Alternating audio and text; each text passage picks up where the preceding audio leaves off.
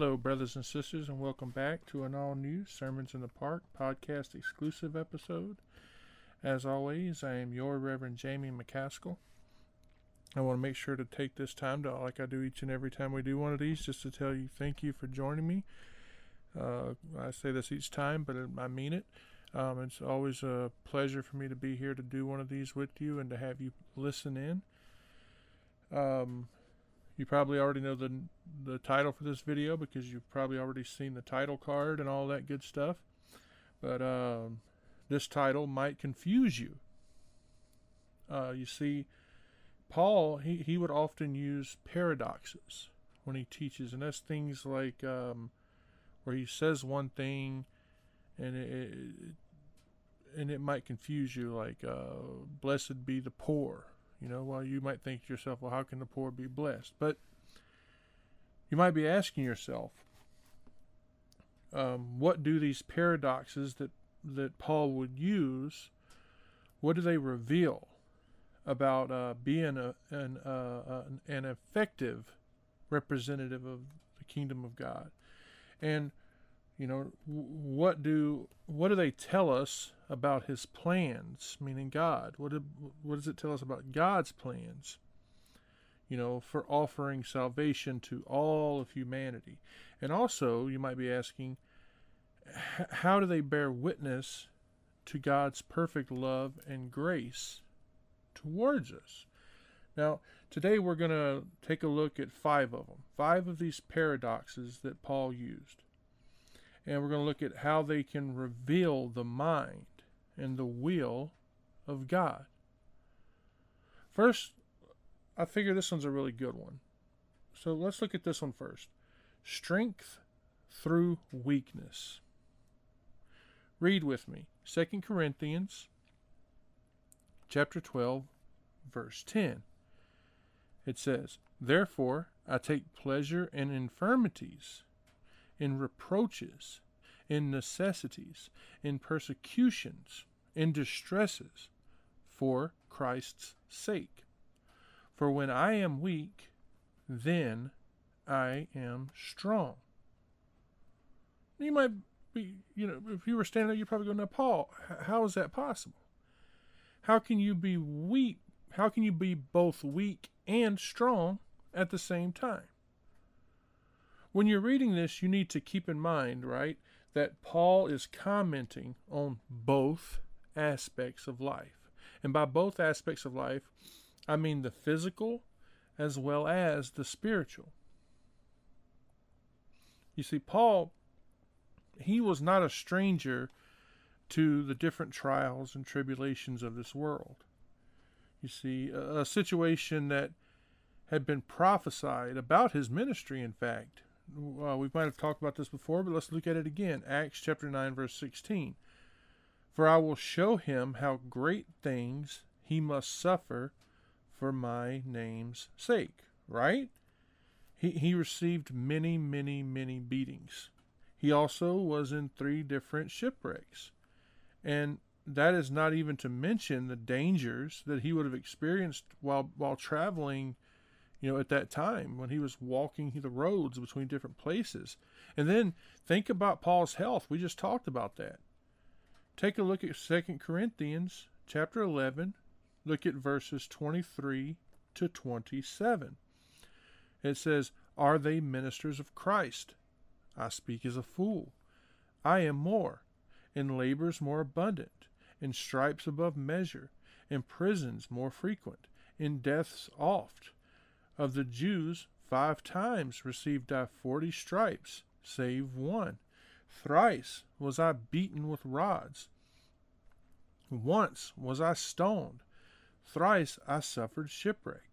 A night and a day I have been in the deep, in journeyings often, in perils of water, in perils of robbers, in perils of mine own countrymen, in perils by the heathens, in perils in the city, in perils in the wilderness, in perils in the sea, in perils among false brethren, in weariness and painfulness, in watchings often, in hunger and thirst, in fastings often, in cold and nakedness. Oh, oh, and don't forget the famous thorn in the flesh that we just discussed. Do you remember that motivated him to write about this specific paradox? 2 Corinthians chapter 12 verse 7.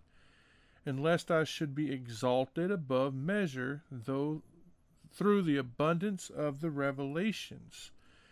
There was given to me a thorn in the flesh, the messenger of Satan to buffet me, lest I should be exalted above measure. And on top of all of this, right, Paul experiences strong and sometimes even violent opposition to himself and, and the message that he preached. God allowed Paul to become weak, and Paul also experienced great troubles. Through all of this, Paul learned to rely on God to accomplish his goals. You see, this weakness, it kept Paul from becoming vain, from becoming proud, because he would have been able to say that he did it on his own. You've hear, you've heard me time and again say, I pity people like that. I pity people who can sit there and say, I did this all on my own because you know what? They don't they, they don't know what it's like to rely on God.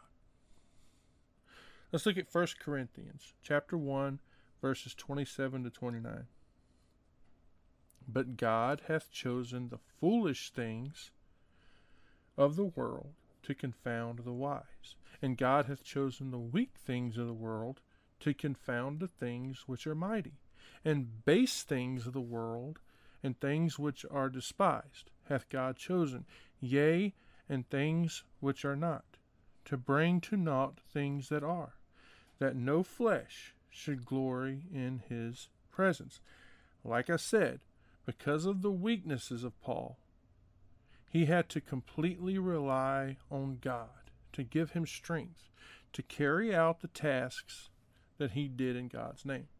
The weaknesses were used to help him grow, to spiritually mature and, and become strong. Another paradox is when Paul says, excuse me, not all of Israel is Israel. What does that mean? Well, we see this when we read Romans chapter 9, verses 6 and 7. Not as though the word of God hath taken none effect, for they are not all Israel which are of Israel, neither because they are the seed of Abraham are they all children. But in Isaac shall they call thy shall in Isaac shall they call, thy seed be called. Now, this does not mean that the word of God has failed, because we know that not all of those who, who, who descended from Israel are Israel. Am I right? So this again bears another question, doesn't it? And that question is how is it possible that not all of the descendants of Israel, and by that I of course mean Jacob, how are they not all Israelites? And, and how are we to understand this? Because this is very perplexing paradox, isn't it? To understand this one, we need to look at the biblical teaching of the two Israels. Remember, the primary focus of the Old Testament focuses on what? That's right, the physical descendants of Israel. We see them we see them do what? They enter Egypt, and then we also see them leave Egypt and accept the old covenant. We see them enter the promised land, and so on and so forth. When we look at the New Testament, we see a focus on Jesus and the new covenant, which Jesus makes possible. When, when we repent and we accept the new covenant, we are then considered the new and spiritual Israel of God. When you pay attention to the writings of Paul, we see him make it very plain that it is our faith in Christ and not some physical descent that determines who God considers Israel and the heir of the promises. So, because of this, we should understand that if we are in the faith, we are the true sons of Abraham. because of this, right? The blessings of Abraham came to the Gentiles through Jesus. So, so that we could uh, receive the promise of the Spirit through the faith. Take a look at some verses with me. First off, let's look at Galatians chapter 3 verse 7. It says, "Know ye therefore that they which are of faith, the same are the children of Abraham." Then we can also look at just a few verses later in verse 14 that the blessing of Abraham might come on the Gentiles through Jesus Christ, that we might receive the promise of the Spirit through faith. And then if we look at you know my, one of my favorite books, Romans chapter 4 verse 16, therefore it is of faith that it might be by grace to the end of the promise might be sure to all the seed, not to that only which is of the law, but to that of also which is of the faith of Abraham, who is the father of us all. And, and we also see Jesus reference this very distinction the distinction between physical descent as well as spiritual descent from Abraham. Also Israel, right? When we when he gives us a paradox to the Pharisees that they reject. And we see this in John chapter 8 verses 37 and verse 39. I know that ye are Abraham's seed, but ye shall, I mean, but ye seek to kill me, because my word hath no place in you. And then in verse 39, they answered and said unto him, Abraham is our father. Jesus saith unto them, If ye were Abraham's children, ye would do the works of Abraham. Paul, he also speaks of an ambassador in chains, doesn't he? Read with me.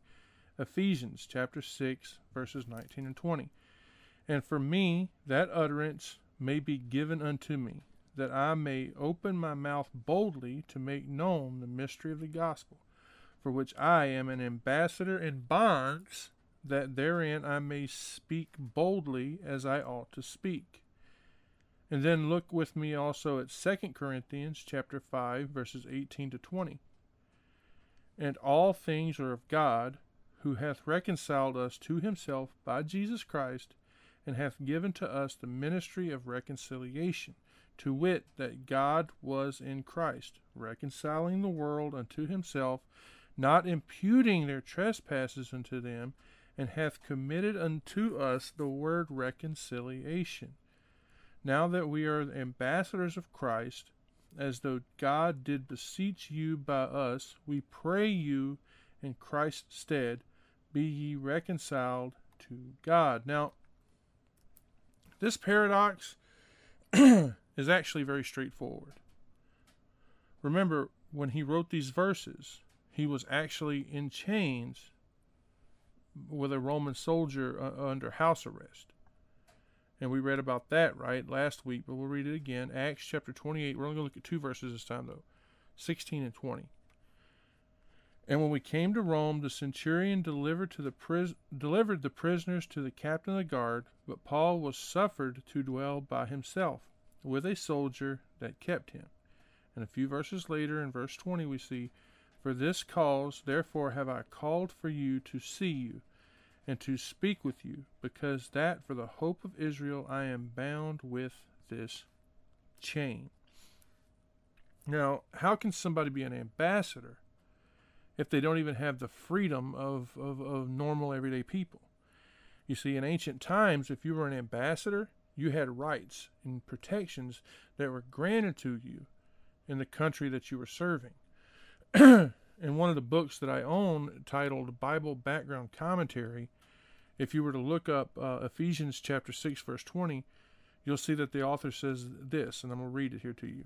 Ambassadors were to be received with all the respect due to one sorry, who sent them. As heralds, they were to be immune from hostility, even if they represented an enemy kingdom. Okay? So, Paul, in spite of the fact that he was in chains, he was an ambassador. He was an ambassador who represented the kingdom of God. You see, Even though Paul was in prison, he was still able to preach the gospel through his personal interactions, through his letters. In fact, six of the biblical books that he wrote, he was in prison when he wrote them. As long as the world is being led to the devil, or should say, should say being led by the devil, like we read in John chapter 14 verse 30, hereafter I will not talk much with you, for the prince of this world cometh and hath nothing in me. Right? And then we read uh, in Second Corinthians chapter 4 verses 3 and 4, what do we read there? But if our gospel be hid, it is hid to them that are lost, in whom the, the God of this world hath blinded the minds of them which believe not, lest the light of the glorious gospel of Christ, who is the image of God, should shine unto them. And you see, as long as the devil leads the world, like I said, it will never treat the ones who represent God with any respect, with any protection, and this is because, like we read, it does not recognize God as the king, nor does it accept the validity of the kingdom of God. Paul, he also speaks of salvation being lost and found. Right? Hold on a minute, I lost my place. I've had something written down here that I was going to read you. Anyway, you know how much I love the letters of Paul to the Romans. So let's just go ahead uh, while, while I think about what it was I was going to read to you here. Let's look at uh, Romans chapter 9, verses 30 and 31. What shall we say then? That the Gentiles, which followed not after righteousness, have attained to righteousness, even the righteousness which is of faith, but Israel, which followed after the law of righteousness, hath not attained to the law of righteousness. Now, this paradox here, this one is on salvation. It's also related to the one that we read, we see in Romans chapter 9, verses 6 and 7, which says, Not as though the word of God hath taken none effect, for they are not all Israel, which are of Israel, neither because they are the seed of Abraham. Are they all children? But in Isaac shall they call thy seed be called. So how can someone find salvation if they're not even looking for it? Am I right? How can someone who who zealously seeks righteousness not attain righteousness? You see, the Jews they believed that their physical descent from Abraham, as well as them receiving the law and keeping it, that this would earn them salvation. Take a look. Luke chapter 3, verse 8. Bring forth therefore fruits worthy of repentance, and begin not to say within yourselves, We have Abraham to our father. For I say unto you that God is able of these stones to raise up children unto Abraham. And then also, why not? Let's look at John chapter 8, verses 33 to 34. This is a good bit to read here, so let's look at that. They answered him, We be Abraham's seed, and were never in bondage to any man.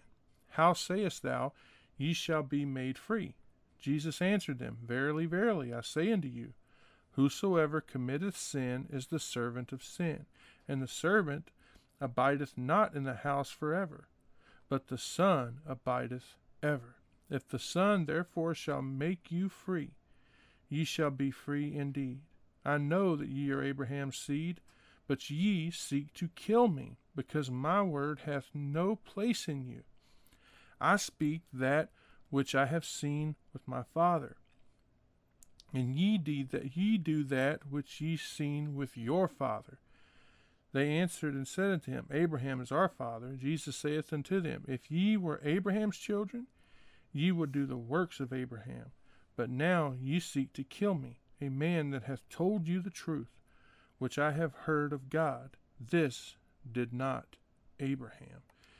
They even maintain it, right? This false view. Even though they, they received correction from John the Baptist in Matthew chapter 3, verse 9, It says, And think not to say within yourselves, We have Abraham to our father.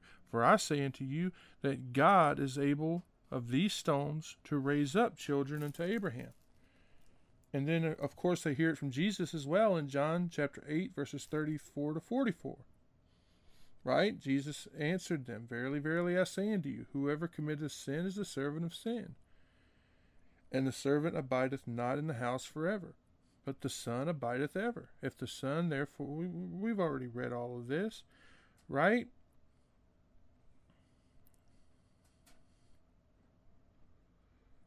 They also heard it from many, many others as well. But you see, by doing this, by trying to save themselves, by lacking faith, they disqualified themselves from true salvation.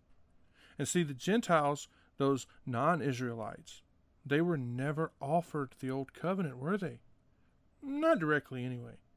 And because of this, they never pursued righteousness. They indulged themselves in many, many sins. And because of this, when God, in all of His mercy and grace, when He extended them salvation, they were not hindered in their self righteousness. You know, they, they did not believe that they deserved anything from Him. They were willing to repent and accept His gift of salvation because it was by faith. Another one of Paul's paradoxes is when he mentions being rich through poverty. Look at 2 Corinthians chapter 8 verse 9. For ye know that the grace of our Lord Jesus Christ that through he that though he was rich yet for your sake he became poor that ye through his poverty might be rich. Now, how can someone who is poor make other people rich? This right here is the last paradox of Paul that we're going to look at today, okay? And this one involves Jesus both before and after he became human. Declaring Jesus, the God of the Old Testament, as being rich before he was incarnate. That's a massive understatement, isn't it? He possessed an unmatched glory and honor as the creator of both heaven and earth. Read with me. Romans chapter 11, verse 36. For of him, and through him, and to him are all things, to whom be glory forever. Amen. And then take a look at Hebrews chapter 2, verse 10. For I became him. I'm sorry, for it became him, for whom are all things, and by whom are all things, in bringing many sons into glory, to make the captain of their salvation perfect through sufferings. You see, Jesus, as a member of the Godhead, everything belonged to him. And that includes all of the gold, all the silver, all the precious stones, everything. Anything on this planet that had value in this universe, actually. Take a look. John chapter 1, verse 3. All things were made by him, and without him was not anything made that was made. You see, Jesus, for Jesus to become the perfect sacrifice for sin, he had to give up so many powers, so many privileges. He gave up his glory. He gave up the ability to to not to, to not die. He gave up the power that he shared with his father.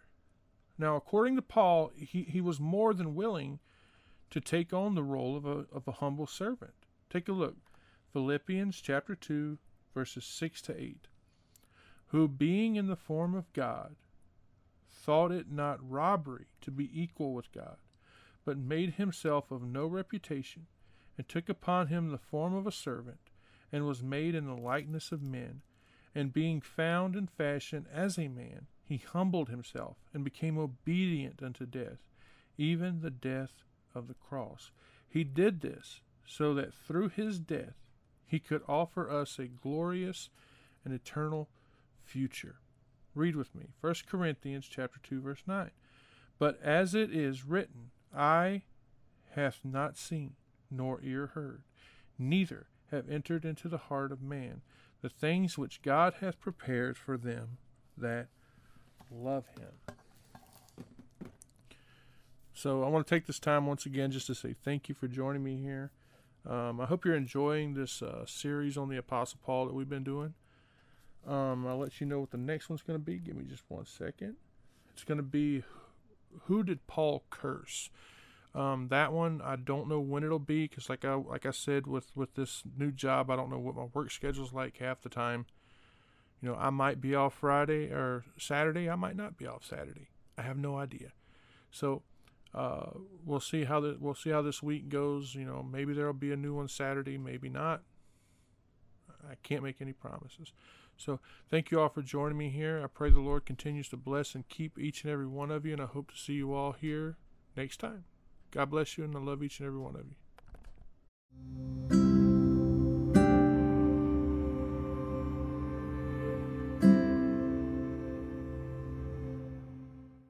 Oh, thank you.